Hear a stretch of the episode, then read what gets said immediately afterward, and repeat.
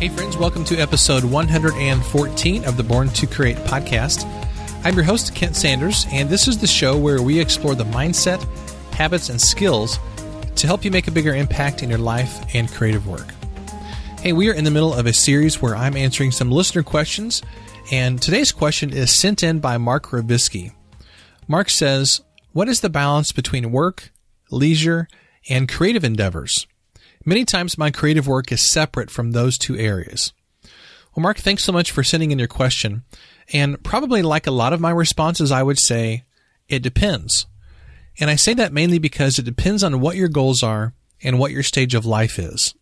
For example, if you have small kids at home, more of your time is going to be taken up with family time. And you're going to have a lot less discretionary time than, say, somebody who's an empty nester or somebody who is single and has no kids. But for me, the question is not necessarily what are my limits and what things are holding me back, but a better question is what are my opportunities and what can I do with the time that I do have? The secret is making a schedule and deciding ahead of time how you're going to spend that time. And I don't really think there's such a thing as life balance. Life has ebbs and flows, and the fact of the matter is that some seasons are busier than others. So for me, it's really more about what can I do right now in my life that would help me reach my creative goals. And then it's all about deciding in advance how I'm going to spend that time and make the most of it. Also, one of my long term goals is to live a life where I'm doing work that doesn't feel like work.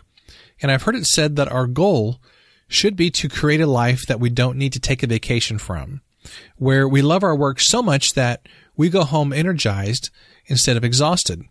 That's a super interesting concept to me. And honestly, that's what my long term goal is to write, to create, to teach, to coach, and to do the kinds of things that energize me.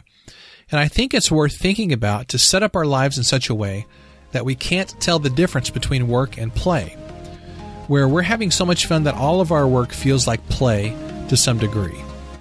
Well, I don't know if that's the answer that you were looking for or if that's even a great answer, but that's how I sort of process this question. So, Mark, I hope that this is helpful.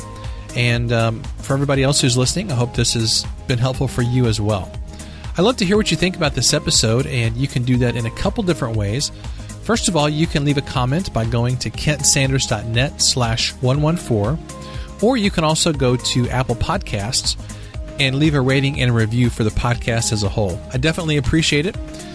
Those ratings and reviews really help people to discover the show, and I certainly want to say thank you in advance for considering that. Until next time, my friends, remember that you were born to create and designed to make a difference. I'll see you on the next episode.